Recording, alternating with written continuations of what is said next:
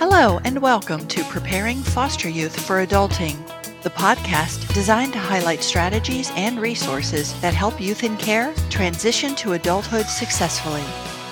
Our guest today is Adam Pavo. Adam is the Executive Director of Impact Living Services located in Forest, Virginia. Welcome, Adam. I am so glad that you could join our podcast series today. How are you doing? I am doing well, Lynn. Thank you so much for having me. I'm excited to meet with you today. Oh, you're very welcome. And I'm excited to learn about your organization. But first, before we get into the details of what your organization does, I would like to ask you if you could please share a little bit about yourself and how is it that you came to be connected with the foster care system? Yeah. Okay. So my background is actually in mental health. I graduated with my master's degree in 2006 in professional counseling and have since become licensed as a professional counselor. But what I have realized in doing this work, specifically during my residency, uh, I worked with a lot of the Medicaid population and uh, folks that were in lower income brackets and generally dealt with the child welfare systems as a result of that. And what I realized is, man, no matter how much progress that gets made with the individual, unless we start working with the family as a whole, it's really hard for that progress to continue. In 2005, I started working in group homes while I was still in my undergraduate degree. In 2008, there was a transformation in Virginia that kind of uh, sounded like this, you know, with like slogans and campaigns of every child deserves a home and every child deserves a family and things like that. Slogans that I really agreed with and so felt kind of torn working in a group home type setting. And at the time, I was pretty young 21, 22, 23 years old and just getting into this field and realizing that feeling kind of torn because I know that the work that we had done with children and families, we saw a lot of positive progress, but also that these kids were leaving group homes without a next step. And some of them were in foster care and some of them weren't.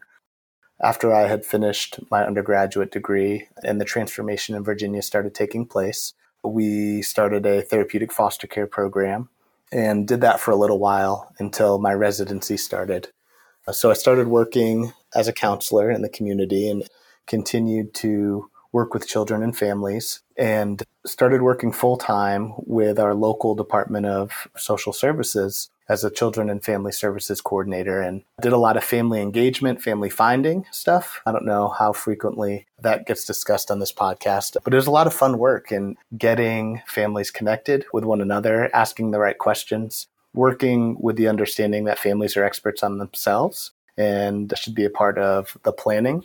Did that for about three and a half years until I started working at our local community service board and worked with families in foster care type situations. It was licensed by the Department of Behavioral Health, though, and we were placing some children that were in foster care and some that were not. But they were all teenagers, and the hope was to return home. And we were able to accomplish that goal a lot of times but after working there for a couple years, I would see that these kids, when they turned 18, they didn't have much of an opportunity afterwards. That's when I joined Impact Living Services, which was roughly five years ago, was to change what happens to those kids. And that's where I've been for the last five years is working with those kids aging out of foster care as well as a lot of our other programming. Okay. A couple of things came to mind as you were sharing your background, and thank you for doing that. One is the, the group home situation, because I've talked with many organizations that, of course, they have connections with group homes. Maybe they go in and do some training with the youth in group homes or, or what have you, lots of different situations. I get the sense that generally speaking, group homes get a bad rep, and maybe legitimately so. When I was in foster care, I was in two different group homes, and you know what? They were great. They were very helpful. I had house parents. The house parents were caring, and it was two years, and it was just, I was really, really happy that I had that opportunity to live there in that setting. So I'm just curious what your perspective is on group homes, if there's some kind of general observation, or is it just really everyone is unique? So I think it's complex. I'll say this what some of the critiques of group homes are is that oftentimes permanency doesn't get achieved. I tend to agree with that. While I was working in the group home, you know, I developed really good relationships and still have kids to this day that will reach out to me if they have a question or I'll take them to lunch every now and again. I left in 2011 and started in 2005. And so these are adults now. You know, I think relationships can be made and relationships can be had. And I think positive change can exist in the context of group home. And I think what you described is, you know, a parent model. Not all group homes have that model. And, you know, the group home that I worked at did not. It was, well, initially it did not. We moved toward that role later on, which I think was helpful. But when you have a lot of staff that are transitioning in and out of kids' life, it's hard to have authentic relationship in those types of situations. And I think those types of relationships bring healing and are helpful as far as long term success is going to be the social equity that they're able to have, that these kids are able to have access to. Right. I know there's research out there that shows that the one key element, if you could choose one for future success, is a relationship with one supportive, caring adult. Yeah, absolutely. At least one. Yeah. Is so important. The other question that I had for you from your background is you had mentioned the phrase family finding for those who might not be familiar with that, what does that mean? From the Department of Social Services perspective at the time, the problem was that often a child would come into foster care and you would have the application or the face sheet of that child, and it would often say father unknown. And there wouldn't be a whole lot of information on the key players in this kid's life. And unfortunately, sometimes it's because there aren't a whole lot of key players in this kid's life. But other times, it's because either the time or resources weren't spent on developing and understanding who these key players are. And so in my role, I had, you know, access to some software that gave me some additional information about who might be important in these folks' lives based on some LexisNexis. At the time, it was a LexisNexis program that had access to a lot of public records that kind of had an algorithm to give me insight on who might be available. And while that was valuable, what was more valuable was asking better questions. And those questions looked like, hey, you know, Christmas is coming up. Who do you normally spend Christmas with? And then it's getting that information and then having conversations with those folks and understanding, like, okay, well, bringing them to the table and having a conversation of, like, hey, this is the situation, this is what's going on. How can we as a group come together to come up with a plan for these kids to make sure that they're well taken care of. That's kind of the combination of family finding and family engagement, at least what it looks like in Virginia.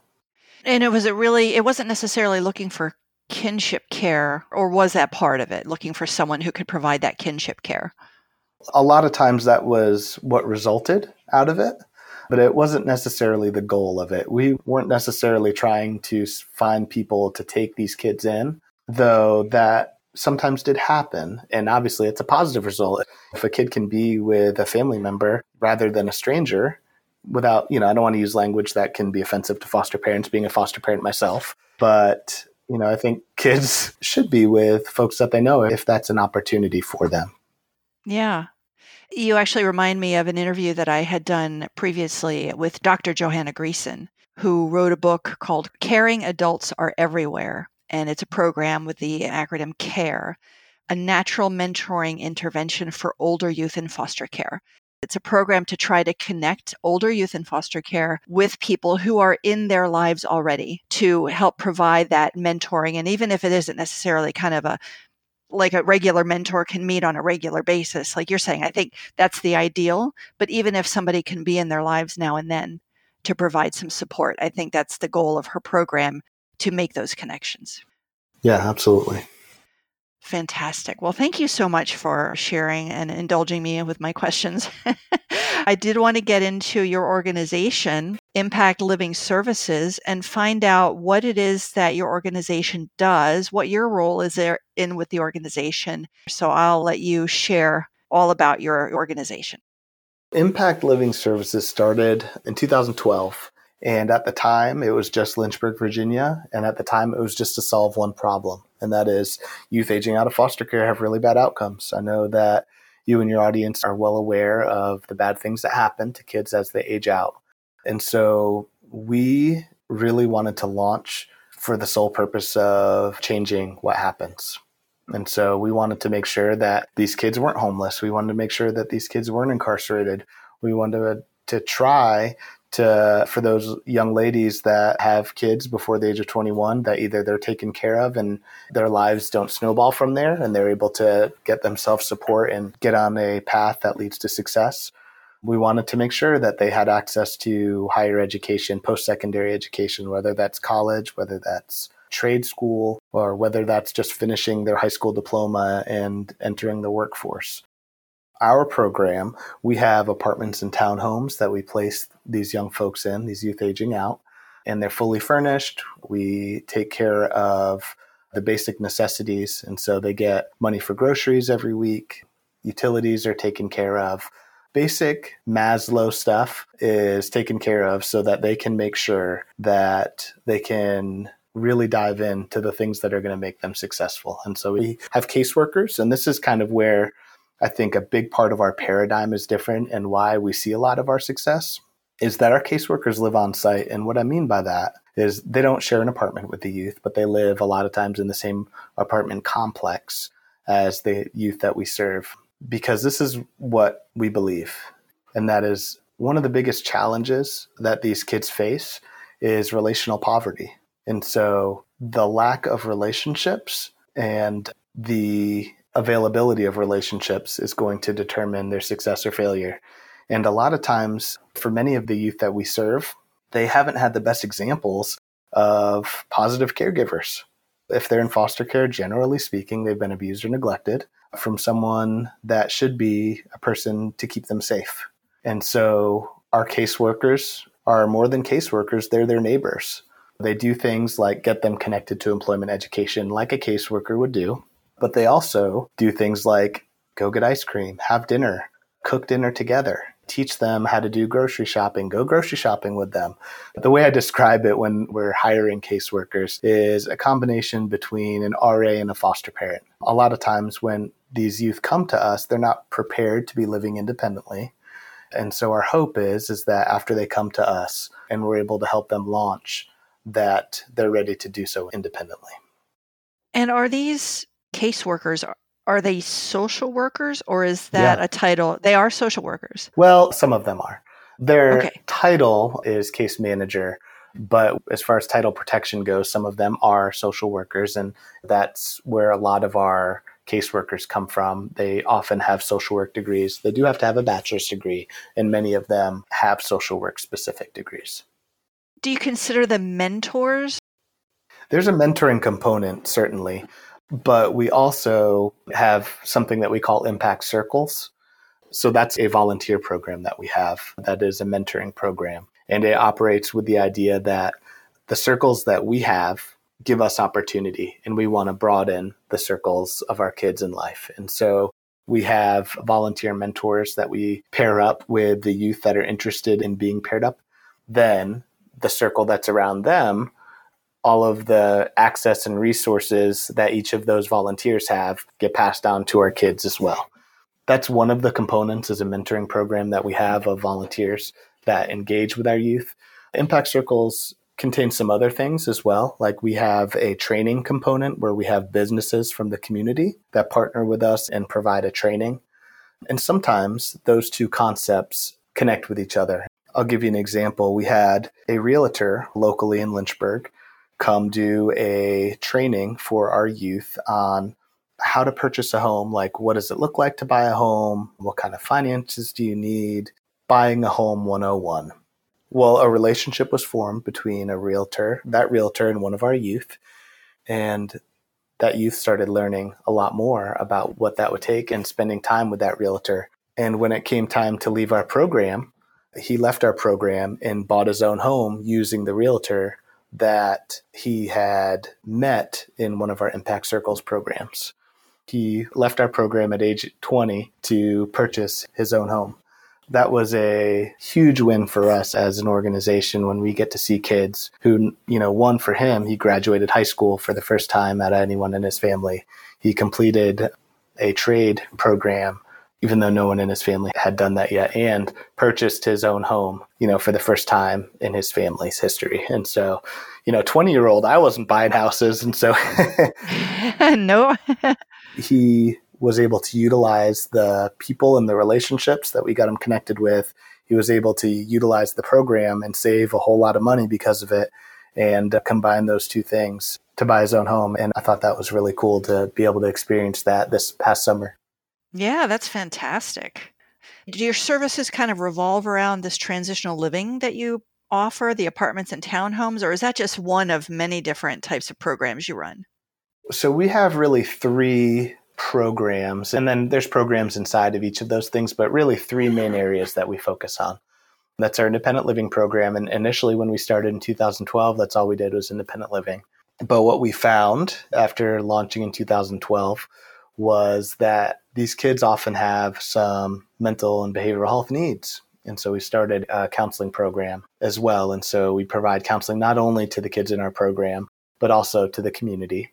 We do like outpatient therapy, which is what most people would think of as counseling. You go to an office and you see a counselor, but also some community based stuff to try to get on the front end and avoid children coming into foster care and stabilize families prior to that taking place.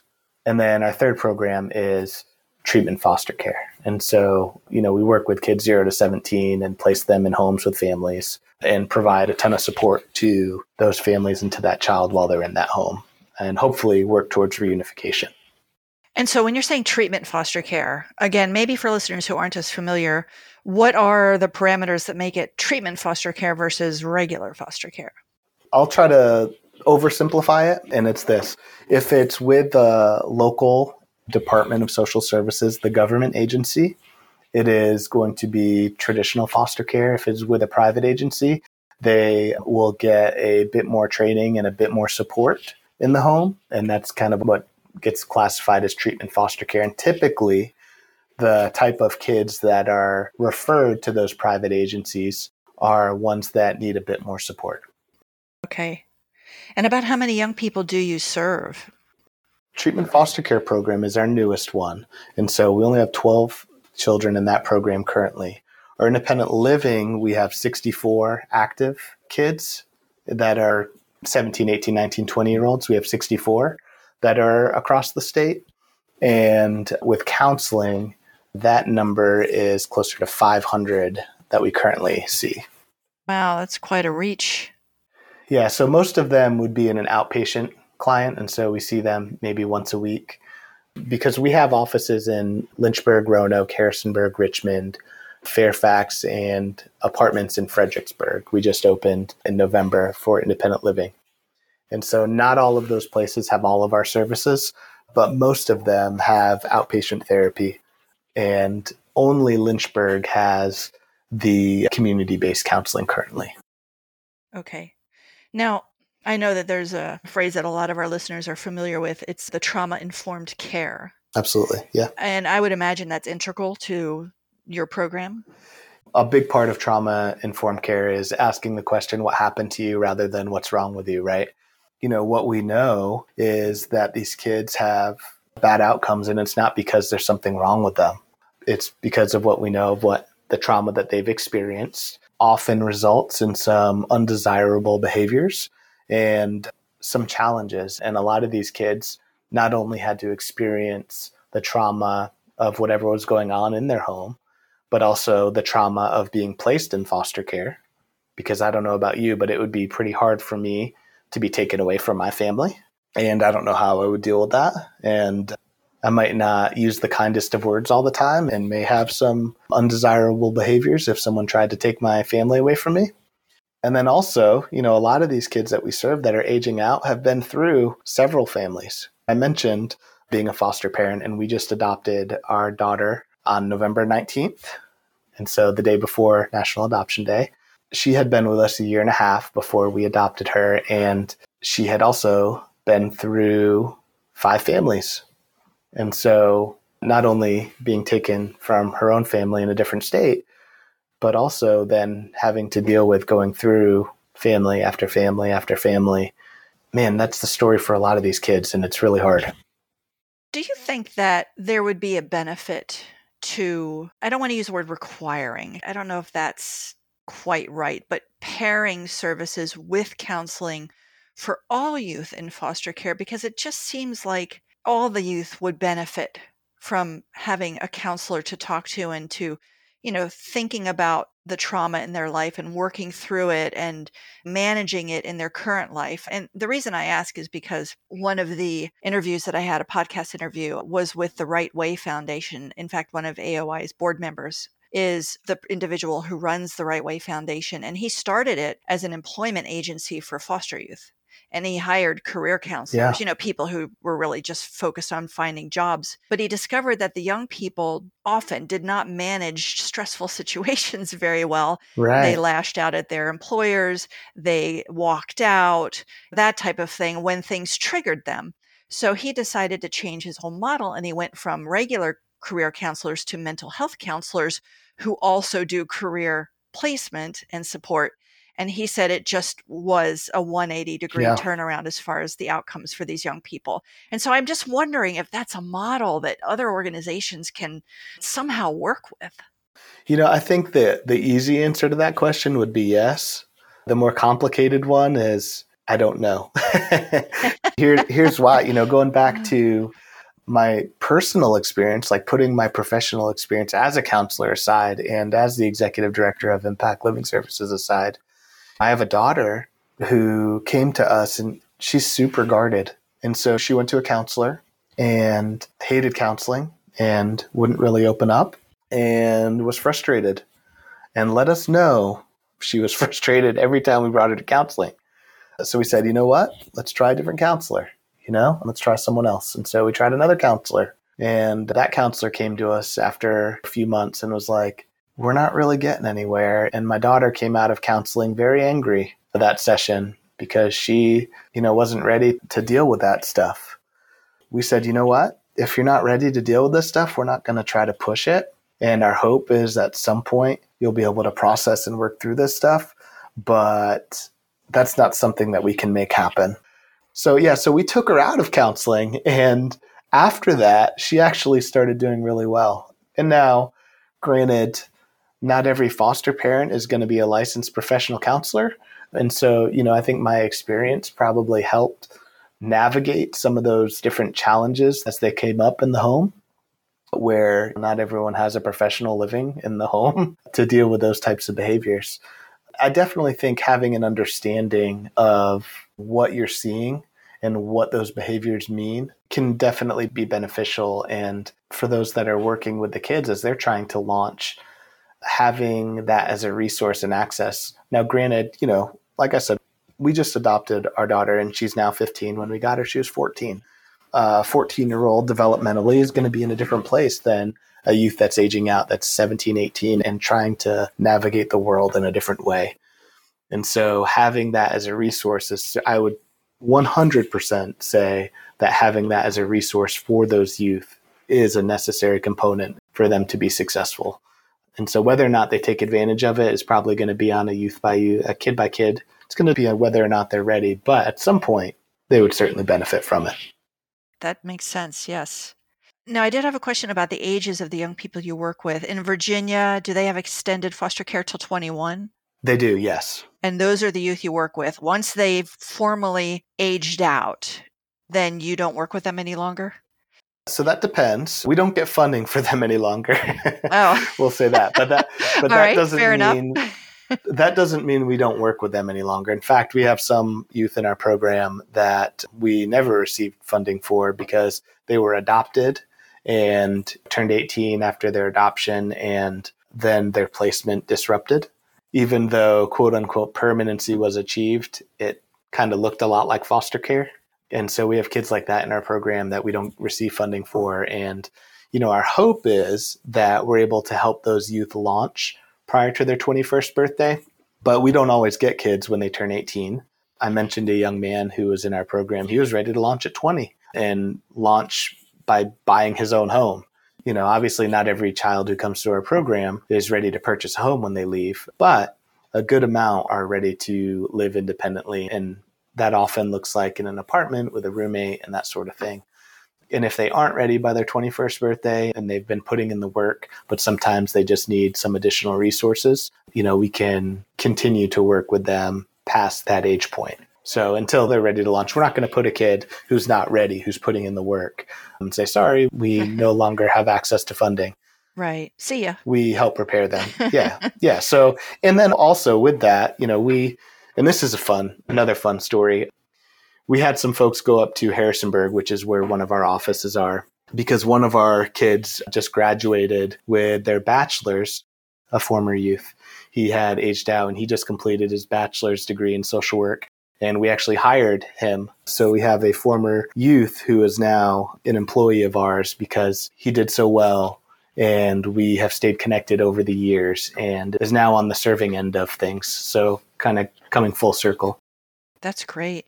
And having that lived experience, I think, goes a long way with young people. Yeah, absolutely. Yeah, there's credibility that he has that most of our employees can never achieve. Right, exactly. Yep. Now, I did have a couple of questions about your independent living program. You said, you know, that's furnished, you provide some basic financial support, things like, you know, money for groceries and so forth, utilities. Is there a formal curriculum that will enable them to learn things like budgeting and being able to pay for things themselves at some point? Yeah. So we have several different curriculums that we use and some training that is not curriculum based but it all kind of runs from the Casey Life Skills Assessment and the curriculum that's attached to that we purchased and have access to.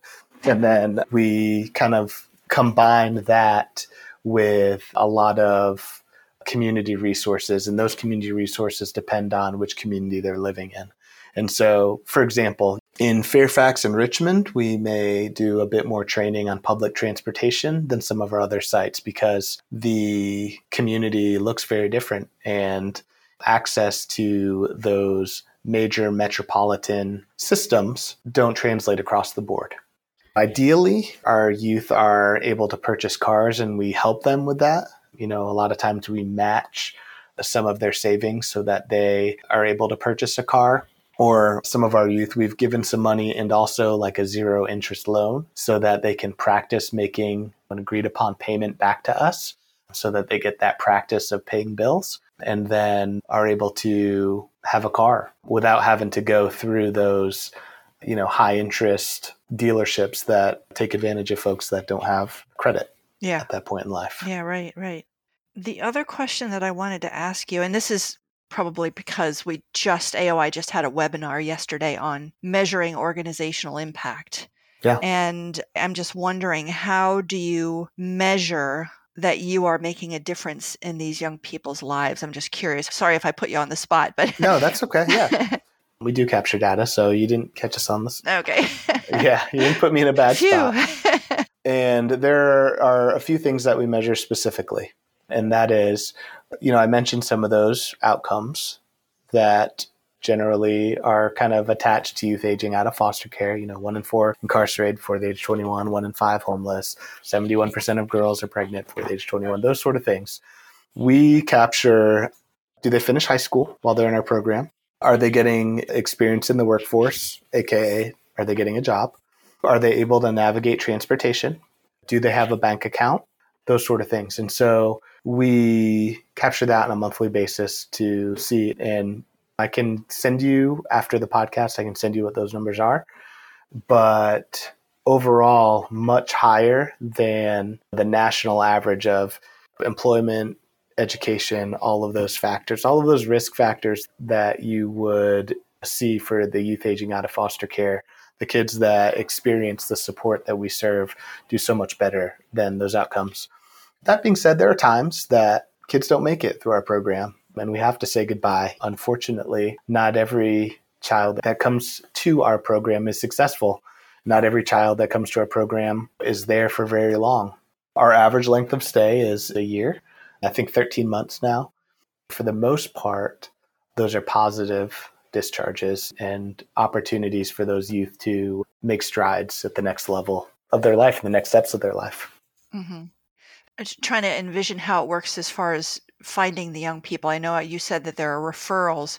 Do the young people find you and say, Hey, I want to be part of your program? Or are they referred and they're put in your program, right? Somebody else is putting them in because that can make a difference as far as motivation. Yes, to both of those things. So sometimes we have kids reach out directly and they hear about us and are like, hey, how can I do this? And other times it is a DSS worker, a social services worker, who contacts us and say, hey, you know, in Virginia, you asked about extended foster care. In Virginia, that's called fostering futures. And so they may call us and say, or send us an email and say, hey, I've got a, a, young person who's about to enter fostering futures and would like to hear more about your program. And so what we do is we set up an interview with that young person and a tour of our program, kind of let them know, hey, if you come here, this is what you can expect from us, and this is what we expect from you. We really want to change or give you an opportunity. If someone came to me at 18 and said, hey, you know, we're going to have an apartment that is taken care of and take care of these basic needs, that would be a really good opportunity that I would see. And a lot of these youth feel the same way, whether it's them reaching out or their social worker reaching out for them. Many of them are excited and can't wait. All right. Well, let me ask you this. I know we're approaching the end of our time together, but I did want to give you a chance to let people know if they're listening and would like to send you a donation yeah. for the work that you're doing. How can they do that? Can I tell you the biggest need we have? Sure. Right now, I mentioned we have 64 kids in our program, and we spend approximately, like extrapolated out month to month, month over month now, we're spending about a million dollars a year in housing for these apartments. And that is in rent. And so it's money that we will never see again. And so our hope is that we can start to purchase these homes so that we can make sure that we'll be able to serve this population forever and ever right now we're kind of beholden to landlords we're beholden to apartment complexes and have to deal with the ebbs and flows of whatever it is that they say our hope is that we can purchase these townhomes start purchasing apartments and be able to serve these kids forever and so that's our biggest campaign right now. And if someone was interested in giving to that cause, they can go to our website, which is impactlivingservices.org. And then they can go to get involved and donate or you know halfway down the page there's also a donate button and that is the biggest way or i guess the most impactful way is to make sure that we can continue to do this work forever and a big risk that we carry is having 60 apartments that we're leasing as we continue to grow so does that risk as long as we're renting those properties rather than than having them and, and securing them all right. Well, I'm glad you have an opportunity to share that. And maybe there are listeners who would like to donate to that cause, that very worthy cause. Yeah, thank you. You're welcome. Let me ask this then before we end our conversation. What do you think that the foster care system, and I know the system is, I mean, there are so many different layers. There's the federal funding layer, there's the state layer, there's the county layer. Is there anything that you think the foster care system generally could do to better improve foster youth outcomes? I'll say this I don't know that there's any system that can improve outcomes. What I think changes outcomes are people. You know, one thing that the foster care system can do, or what, you know, private agencies like mine can do, what other organizations can do, what churches can do, is get involved. These kids need people and they need resources. You know, a good way or a way that I explain this to people when we're recruiting for our Impact Circles program is oftentimes I ask folks, I said, Have you ever gotten a job because of somebody you know? Almost all the time when I'm talking to professionals in the community, the answer is like, Yeah. Yeah. Yeah, I have. I have. Yeah, I have. my last few jobs that I have weren't a typical interview process or weren't a typical application process because I have made relationships in the community and I have done good work. And so people who know me, when opportunities come around, they call me. I've been with Impact for five years now and will probably be here forever because I'm so passionate about this work. Almost all of the time that I've asked this same question to a youth aging out of foster care, the answer is always no you know, and it goes back to that relational poverty. You know, when you don't have connections to improve your life, it's really hard to improve your life. And so these kids can be doing everything right. They can be going to school, they can be going to work, they can be working their tail off trying to be the first in their family to accomplish something great. Then their car breaks down. And then what? You know, if they don't have those people that are kind of in their corner supporting them, then they lose their job. Then they can't pay their rent. And then they go back oftentimes to really unhealthy situations. And it's really hard to get out of that cycle of finding success when that's the case. And so I think when when faith communities, when local businesses, when people in the community start investing more than transactionally, you know, listen, I just talked about a, a transactional need we have. Don't get me wrong, we'll take it. But ultimately, what changes outcomes is getting messy and getting involved in people's lives and having your circles and your resources and your social equity when you're able to pass that along to someone else. That's what changes outcomes. It sounds like you had used the word relational poverty, which I hadn't heard before. And it's very descriptive. It really, I think it makes the point very clearly. One of the goals with these young people should be to help them not only just connect with one adult, but to build a network Absolutely. So that they can build their relational net worth, if you will. Yeah, I think that if we're using a financial, relational poverty, social equity, building up their net worth and their portfolio is pretty important and going to be the answer for how they can become successful. Yeah. Now my brain's going to start wondering about how can you get, you know, because we as professionals, there are networking groups, right? Yeah. There are yep. ways to get people with each other in a professional industry so that you can build those relationships. What can yeah. we do for these young people while they're in foster care? And again, it's complicated, right? Because we're talking about kids who are often don't trust the adults yeah, in their life true.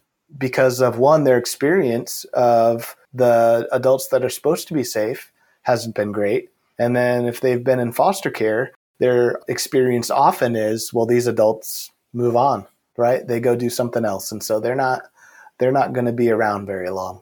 And so it's really hard to say, all right, hey, you need people, you need to trust them when their experience has been okay. And I go do that. Mm-hmm. And then mm-hmm. what happens? Mm-hmm. Then they leave. Right. Right. So it is more complicated than kind of I'm making it seem, just because it is so important for them to have. So my message often when I'm talking to the youth is, you know what, they might they might leave because I have relationships that come in seasons too. And there are people that come and go in and out of my life, but that doesn't mean I don't invest in them. Having those relationships are worth it, even if it mm-hmm. is just for a season. Yeah. I think another perspective is the young people who don't want to get close to anyone while they're in foster care because they know they're leaving, right? Yeah. Because that was me in high school. I went into foster care early 10th grade I moved to different group homes, moved to Baltimore, moved to Pennsylvania. I'm like, forget it. I'm not making friends because I'm just going to have to move. And so for me, it was a protection for myself, right? I don't want to get close to yeah. people. I mean, of course, I made acquaintances, but I didn't want to get close to people because I knew I was going to probably leave. So you might have young people with that perspective too. Not that they don't trust, they're just protecting themselves. Yeah, absolutely. Mm-hmm. And then we also come across some youth who just don't have that skill set. Yeah. Right? They don't know really like how do I make relationships with people and form them in a way that is healthy. And they may not be able to verbalize that, but it's more so they're just riddled with anxiety because they're put in situations that they're not familiar or comfortable with. Very true you know, maybe when we're working with them, trying to identify the trauma in their lives, part of that is to ascertain their perspective on that relationship building, you know, and how open they are to it. Yeah. And, you know, I think some of the, I talked about some of the statistics. I think those statistics tell us the same story. You know, 71% of girls are pregnant before the age of 21. And I think that speaks to just the longing and desiring to connect right? And so I think it looks different for kids who are trying to figure out what that looks like. But that desire to have family, to be family, to have someone to care about and for someone to care about them there are healthy ways to do that. And unfortunately, I think it, it's really hard for this population sometimes, or it can be hard. And I think that's why we see some of these statistics as well is we see a high, high teenage pregnancy, and it stems from this longing and needing to connect with people.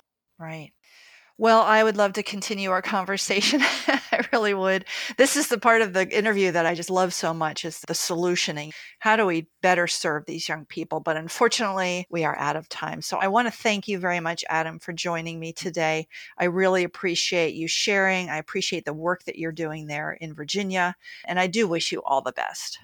Yeah, thank you, Lynn. It was an honor to be a part of this podcast. Thank you. Well, you're very welcome. And for those who have listened to the podcast to the end, thank you very much. We put out a podcast every couple weeks or so, and you can find us on pretty much all the podcast services, uh, all of the websites out there that share podcasts. And you'll also find all of our podcasts on agingoutinstitute.org. Just find the podcast link and you'll see them there. Thank you very much for listening. Until next time.